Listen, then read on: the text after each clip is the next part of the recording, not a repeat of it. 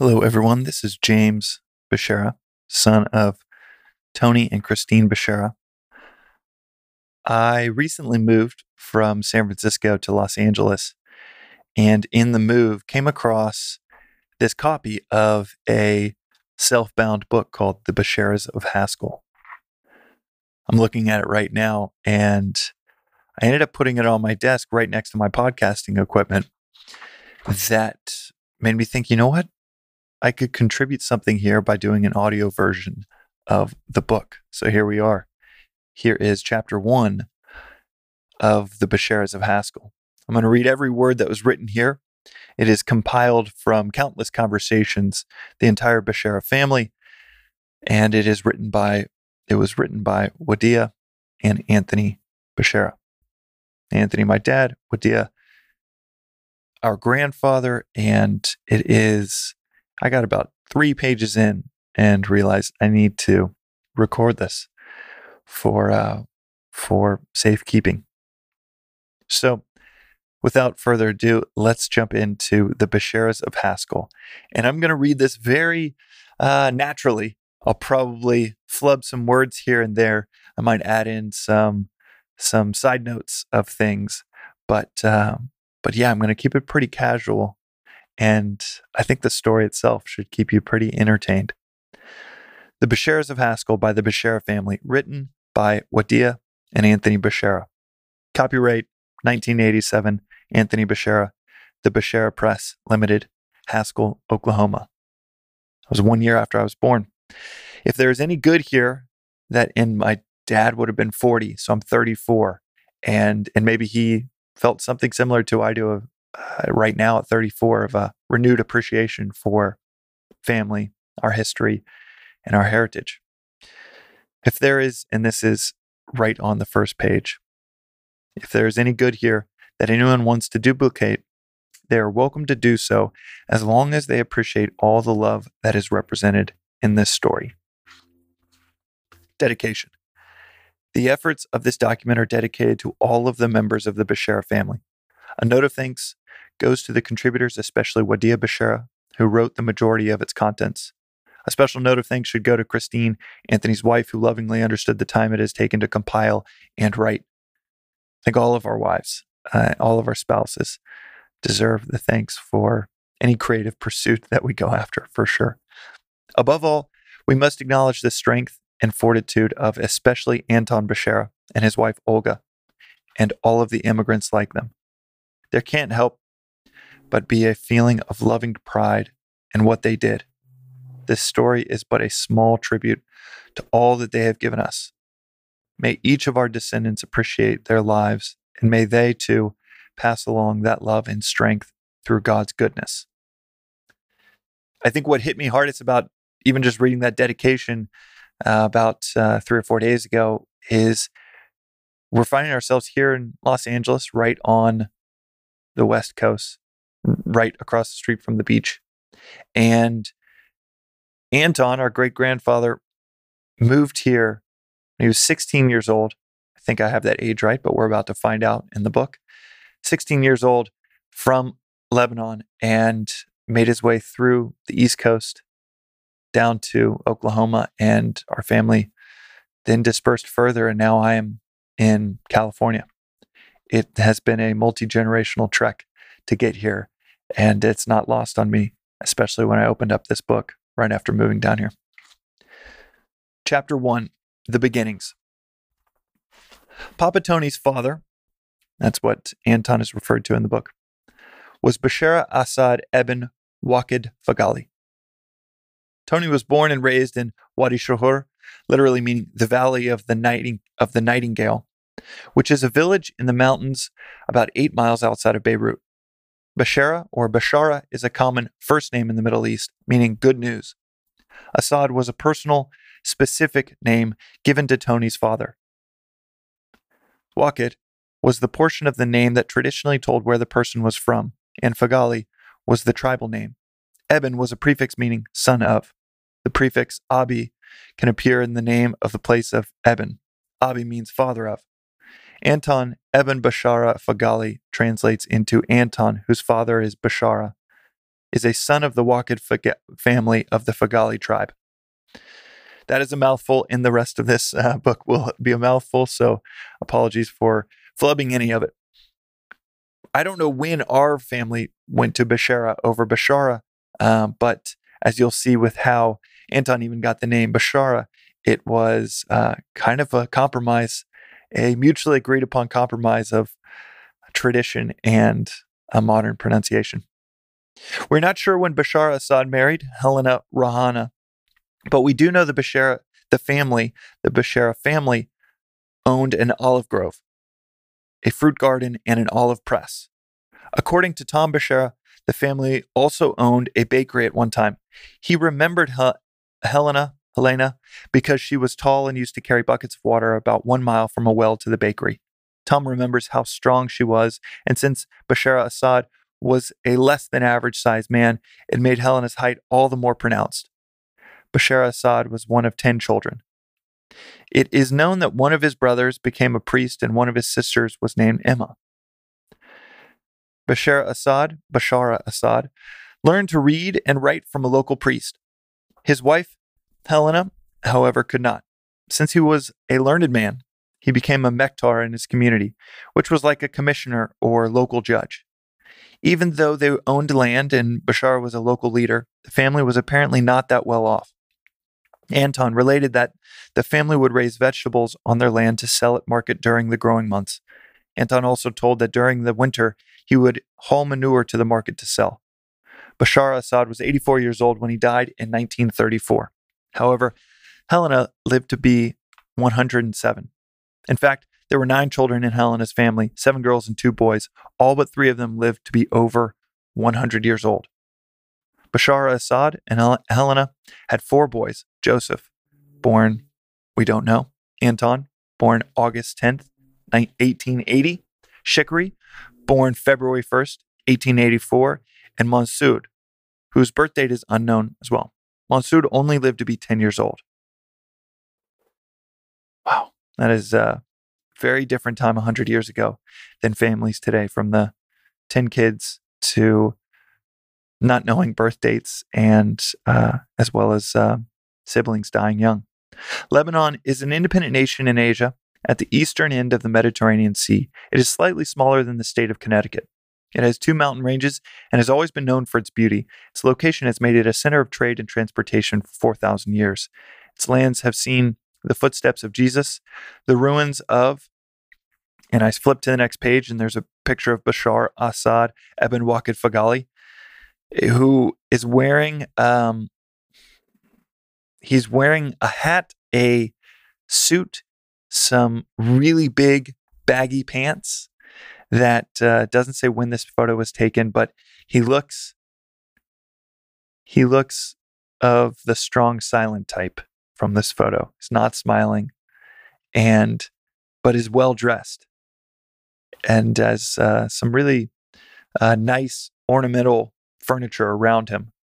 And his pants are huge. It's kind of like MC Hammer's pants, but with a magician's jacket on and one of those hats that has no brim whatsoever. It looks like a thimble, but fits over the head.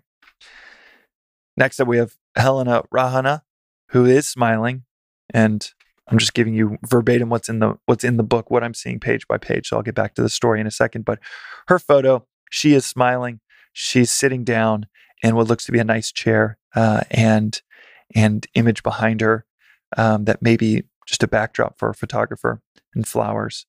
And she's wearing all black, button-down coat and long black dress, and some type of handkerchief on her hair, and a nice smile. She looks sweet. So back to the story. It says,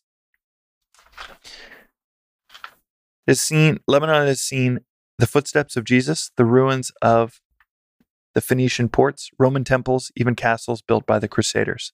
Lebanon is considered an Arab country, and Arabic is the official language, although many of the people speak French and English. It has always been considered a Christian country, although only about half of the population is Christian and the rest are Muslim. Most of the Christians belong to the Maronite Church, part of the Roman Catholic Church. The rest are Greek Orthodox, Greek Catholic, Armenian, and some Protestants. French Jesuit priests began schools in the early 1800s and were mostly responsible for what literacy there was at that time in the 1800s. In the early thousands, Lebanese Christians welcomed the Crusaders from Europe. They provided the Crusaders with guides, messengers, and soldiers, developed the traditional friendship between the Maronite Christians in Lebanon and the French. The Ottoman Turks conquered Lebanon in 1516 and made it a part of their empire. This lasted until Turkey's defeat in World War I. Wow. So this was part of Turkey until the defeat of World War I. From the Hills of Lebanon. The passage below is excerpted from a lengthy article entitled From the Hills of Lebanon, written by Tom Caldwell, who wrote a master's thesis on the Lebanese immigration to Oklahoma.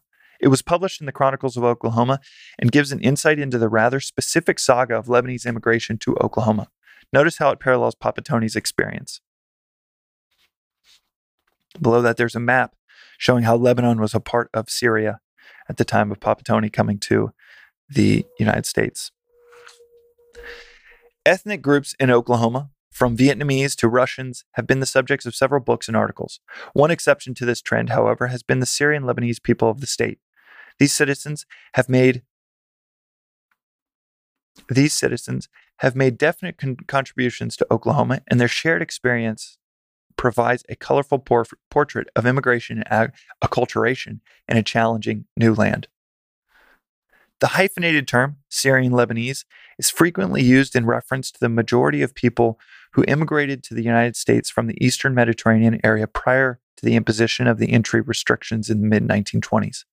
About 90% of these people were Christians from the Mount Lebanon district of the pre-World War I Syria. Since the formation of the Republic of Lebanon in 1941, they have been known as Lebanese, but prior to that time, they were generally called Syrians. In their homeland, at that time, there was little political unity and no common name to all of them. Instead, they usually identified themselves by their home village and their religious affiliation.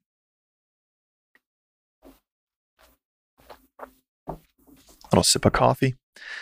The geographical location of Lebanon has been a factor in the shaping of these people. Situated as it is at the juncture of Africa, Asia, and Europe, this land has long served as a corridor for trade and warfare between continents. The Lebanese people have been described as the remnants of the Phoenician Canaanite tribes who entered the area some 2,500 BC, 4,500 years ago, then mixed with the Aramaean Israelite hordes who arrived 1,000 years later. This racial mixture was altered again by Arabs from the desert and the sundry warfaring people who have invaded the land at various times. While these people were a mixture of varying bloodlines, culturally and linguistically, they were Arabic. The Lebanon area was, and still is, greatly fragmented in terms of religious faiths, the result of a rough mountainous region that made it a place of refuge for persecuted religious groups. There are some 17 sects represented there, almost equally divided between the Christian and the Muslim faiths. The principal Christian sects are Eastern or Syrian Orthodox, the Melkites, Roman Catholics of the Byzantine Rite, reunited with Rome in 1724, and the Maronites, founded by St. Maron about 400 AD, and claiming never to have been in the schism with Rome. The Muslims also are split into three major groups, Shiites, Sunnis, and Druze, a Muslim heterodoxy which is viewed with some apprehension by all other Muslim sects. It is really interesting that national borders are more of a modern creation in the last few centuries. And for the last 4,500 years, community was much smaller and identity was driven by villages and religion and how many different sects there were. This is really an interesting dive into how recent it was for humanity to essentially still live in tribes.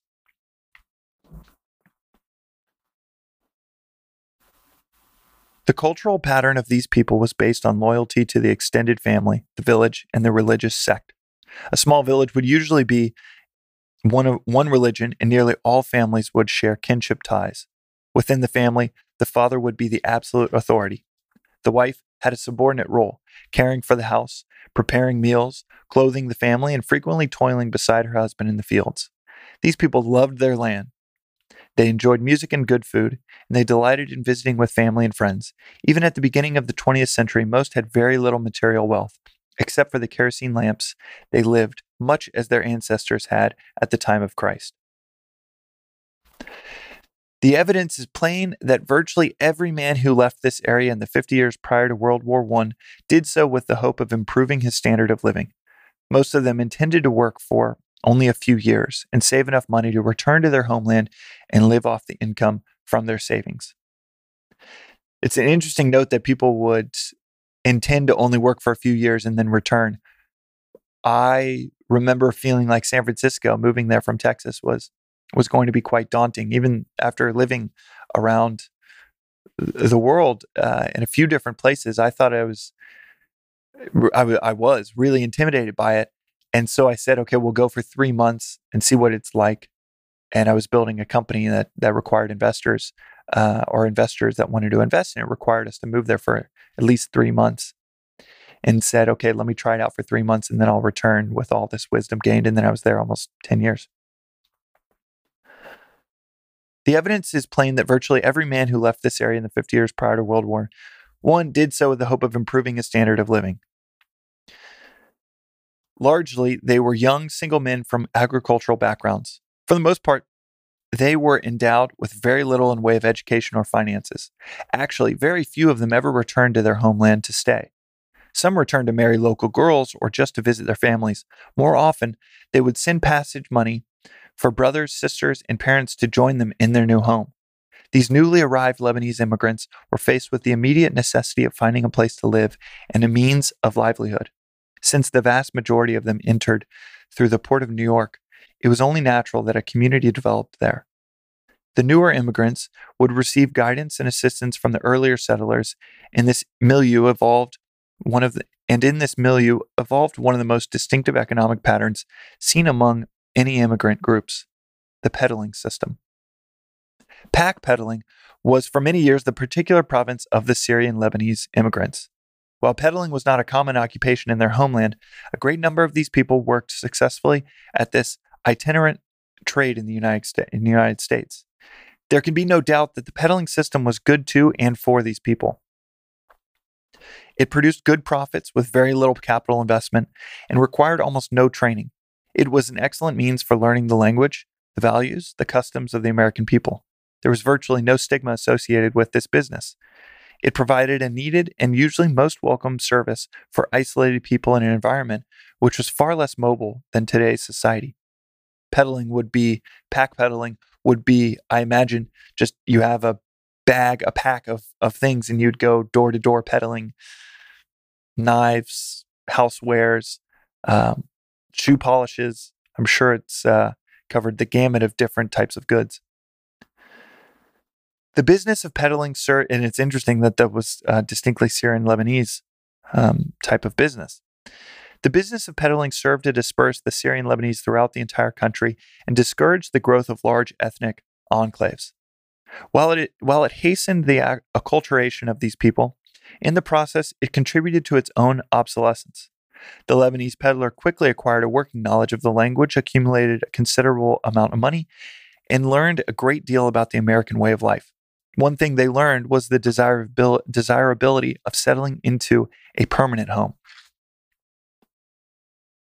As quickly as they could amass sufficient capital, Syrian Lebanese peddlers usually established businesses, most frequently a small grocery or dry goods store. Not infrequently, they would choose a likely location discovered on their peddling routes, often setting up shop with their remaining goods.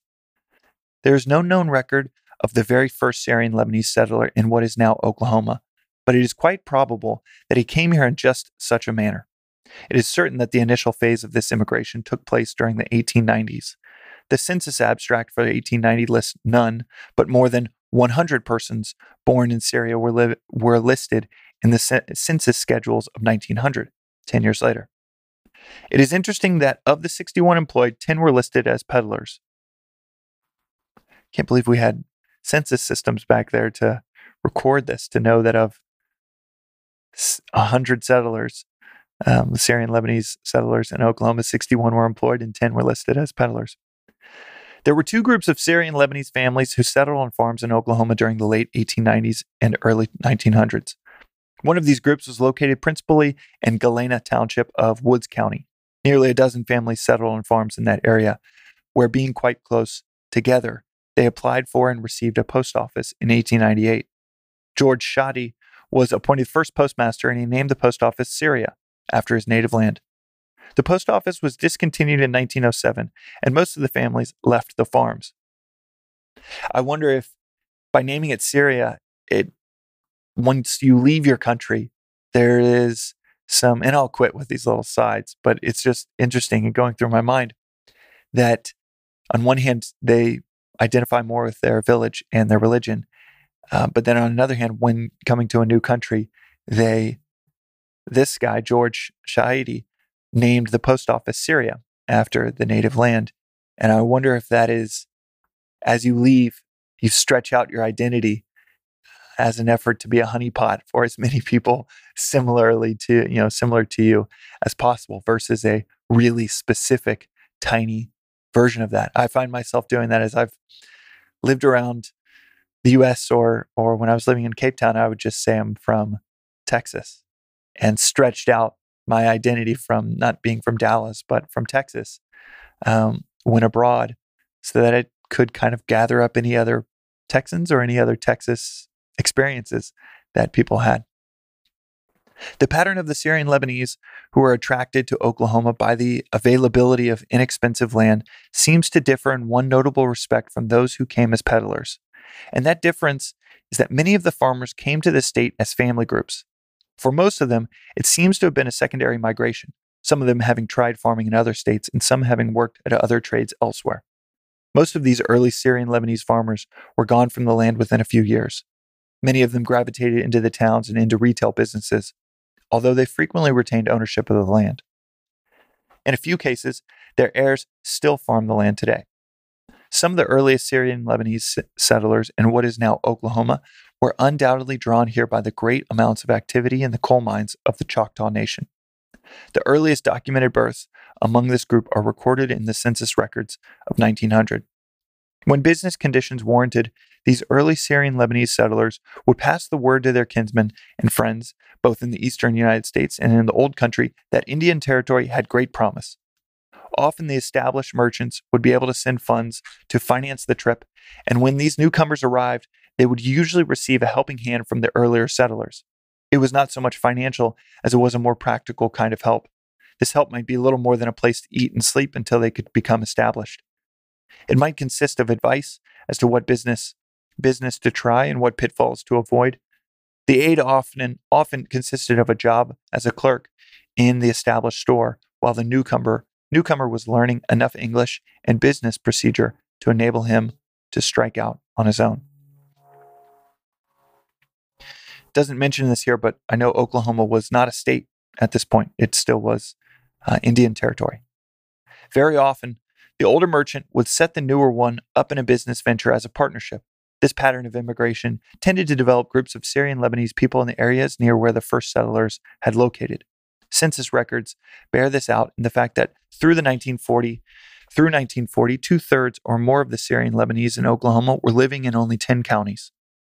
Too often, most of those within a county were all in one city, and since the majority were selling groceries or dry goods, they were in an unhealthy economic situation, too much competition with each other. It is not surprising, therefore, that when wildcatters began to make oil strikes around the state and oil boom towns burst onto the landscape, it was viewed as a welcome opportunity by the Syrian Lebanese. Frequently, when an oil pool was discovered, it would be in an isolated area or near some small agriculturally oriented town. There would never be enough goods or supplies to satisfy the needs of all newcomers, a circumstance made to order for Syrian Lebanese merchants. They responded quickly by moving their merchandise into the boom towns and setting up shop. These new businesses were frequently partnerships. Often the partners, who were nearly always related by blood or marriage, would be operating stores in different towns. Sometimes one of the partners in an established business would maintain that store while the other partner took a portion of the stock and set up a store in the boom town. In those times, it did not require a great deal of capital to begin a business. In fact, Wadia relates that Papa Tony could start a complete store for $350. All that was needed was a stock of merchandise and a place to sell it. Store buildings were often little more than large wooden boxes with a window or two in front. A few dollars worth of lumber, with a little effort, would produce fixtures for the store. A hand-painted sign and a cigar box for the cash would get those merchants into business quickly. Frequently, those fledgling entrepreneurs were single men, possibly peddlers only a short time before. Mostly, they lived in back rooms of stores, simply and frugally. In the bustling boom towns, many of them did a thriving business in groceries or dry goods. Their Spartan living style enabled them to build an inventory of merchandise. As the towns matured, so did the Syrian Lebanese merchants. Their command of the English language grew and their merchandising ability expanded as they learned the tricks of the trade. As their businesses prospered and the towns grew somewhat more tranquil, these merchants would send for their families. If they were unmarried, as was frequently the situation, they would begin to search for brides. Through relatives or friends, they would locate single Syrian Lebanese girls, either in their Lebanese village or among the daughters, sisters, or nieces of earlier immigrants in America. Some would even build and construct dolls of hay that would act as wives for incoming immigrants so that they would appear to have a stable family. Okay, that was a joke added in just to make sure you're listening. This pattern of matrimonial arrangements generally produced families in which the husband... Poor form to laugh at one's own joke, but... This pattern of matrimonial arrangements generally produced families in which the husband was considerably older than his wife. This was largely because it usually took a number of years to get a business well established, and two, it was traditional Arabic custom to marry daughters off while they were relatively young. This diversity in age did not appear to produce any adverse effects on the stability of the marriages or on the apparent happiness of both parties. When these businessmen had made a marriage, they settled down to build a home here in their new village in America. They attended church, sent their children to school, and joined the Chamber of Commerce, a club or fraternal order. In short, they experienced the metamorphosis from immigrants to Americans through this matrimonial arrangement. It would be a mistake to assume that all Syrian Lebanese businessmen invariably experienced this successful progression. There are many possible pitfalls in the road to success, not the least of which was one over which they had no control: the failure of the boomtown. Sooner or later, most of the nearby mineral deposits were depleted, and the town would shrink almost as quickly as it had burgeoned. As the workers left the area, many businesses failed, but usually the Syrian Lebanese had either moved their store or sold it before the situation grew desperate. On occasion, the business would be so well established that they could stay there and make a living on what trade remained in the area. Many of these merchants moved several times before they became firmly established in a viable location, but eventually most of them succeeded in doing so. Sometimes, Syrian Lebanese merchants failed for personal or business reasons, in which case they would try another line of business or another town. It was very rare that a Syrian Lebanese Oklahoman gave up and returned to his homeland and the old way of life. This pattern of seeking a more likely location when business was poor tended to spread the Syrian Lebanese people into other areas which seemed booming. The discovery of new oil pools at various sites was a prime factor in this diffusion into other parts of Oklahoma. A good example of this spreading out was Seminole County, which had no Syrian Lebanese people until the oil boom there in the 1920s. By 1930, when the census was taken, 5% of Oklahoma's Syrian Lebanese were living in the Seminole County. As these people moved around within the state, there was a natural and logical tendency for them to head towards the larger, growing towns and cities. Census figures show that they have increasingly tended to settle into the state's two largest cities. The reasons for this concentration are easily explained. It is probably It is probably no accident that few, if any, Syrian Lebanese settled in counties that were primarily agricultural areas with only small business centers and virtually no industrial improvement. Education had traditionally been of great concern to the Syrian Lebanese in their homeland, and those who came to Oklahoma were certainly anxious to have their children take advantage of all the education which was available. Many of them never had the opportunity for formal education, so they cherished it for their youngsters. Their ambitions for their children were high, and there were a number of professional people who emerged from that generation. However, in the early years, as they struggled to make the family business a profitable venture, it was not unusual for the eldest son to drop out of school and go to work to help keep the younger children in school. During the adversity of the Great Depression, many of these youngsters were unable to attend college and were frequently employed in the family store. But even in those dismal days, it was unusual for one of the Syrian Lebanese children to graduate from high school. Later, in the flush of post-war prosperity, a large part of the third generation was college trained. Among this almost completely assimilated generation, there are a great many doctors, lawyers, engineers, and business executives. I promise I will get the hang of reading out loud into a microphone and smooth this out as the chapters progress. In their early days in Oklahoma, religion was of prime concern to the Syrian Lebanese immigrants, and they easily adapted to the available American churches. For the Maronites, the Roman Catholic Church was so conveniently similar to their own rite that they easily accepted it. The Orthodox Christians, however, had no ready-made substitute for their religious needs, so their response was a prompt adaptation to one or another Protestant denominations. It is somewhat indicative of the nature of the Syrian Lebanese people's loyalty toward their religious sect that, although they were active members of the Protestant church which they joined, they still regarded themselves as a part of the denomination of their birth.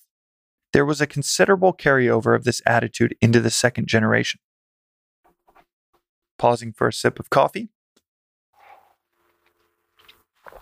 Oh, that's good. A fascinating aspect of the Syrian Lebanese immigrants is the matter of their names. Translating Arabic into English is not a simple matter, and the immigration official at the port of entry faced it every day. Rarely was the immigrant able to write his name in English, so for the most part, their names were entered into the records just as some official understood it and felt that it should be spelled. This has resulted in a wide variation of spelling of several family names. The Naifa family has been spelled Naifi, Naifeh, Naifa, Nafa, and Nafe.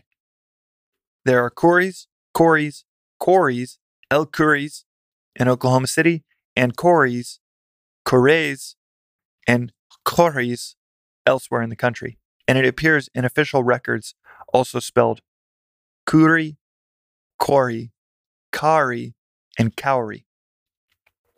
Immigration officials often anglicized Arabic names, so that Shibli became Shibli, Haraz became Harris, Baradat became Barkat, and Dabachi became Debaki.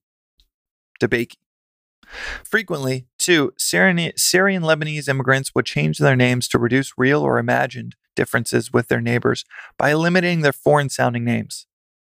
The result was a number of families of Arabic origin with names such as Adams, Francis, Albert, Taylor, Brown, and Jones.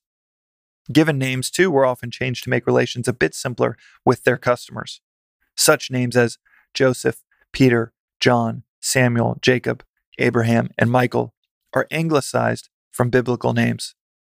There are, however, a great many names such as Fanny, Sadie, Lissy, Minnie, Charlie, and Oscar, which were apparently adopted merely for convenience. There was a noticeable trend for the Syrian Lebanese men to begin naturalization proceedings early in this new life. Census schedules show that the great majority of men were either naturalized or had begun the process by taking out their first papers. There appears to have been an indifference on the part of the women in this regard, or it may have been that the men did not feel the naturalization was important for the women and did not encourage them to pursue citizenship status.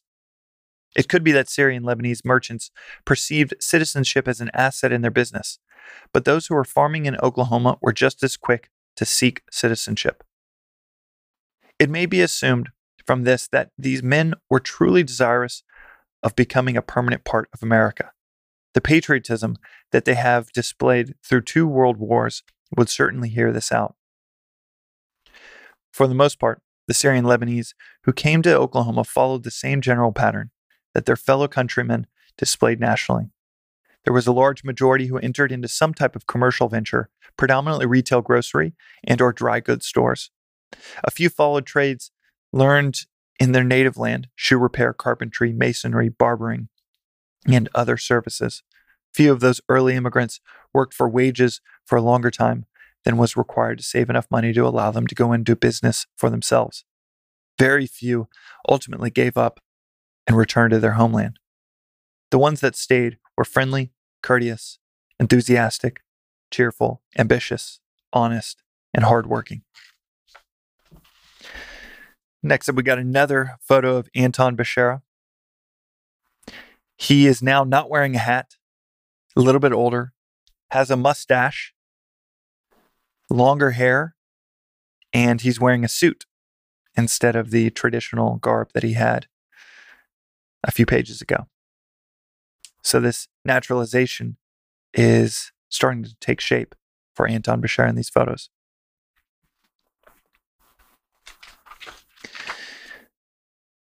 The chapter ends with this poem. And next chapter, if you will join me on this journey, will be Anton to America. But this first chapter ends with this poem and this, section from Khalil Gibran's The Prophet. And I said it was a poem, but now that I'm reading it, it is not a poem. It's just a section from The Prophet, from Khalil Gibran. But as he descended the hill, a sadness came upon him, and he thought in his heart, "How shall I go into peace and without sorrow? Nay, not without a wound in the spirit shall I leave this country. Long were the days of pain I have spent within its boundaries, and long were the nights of aloneness.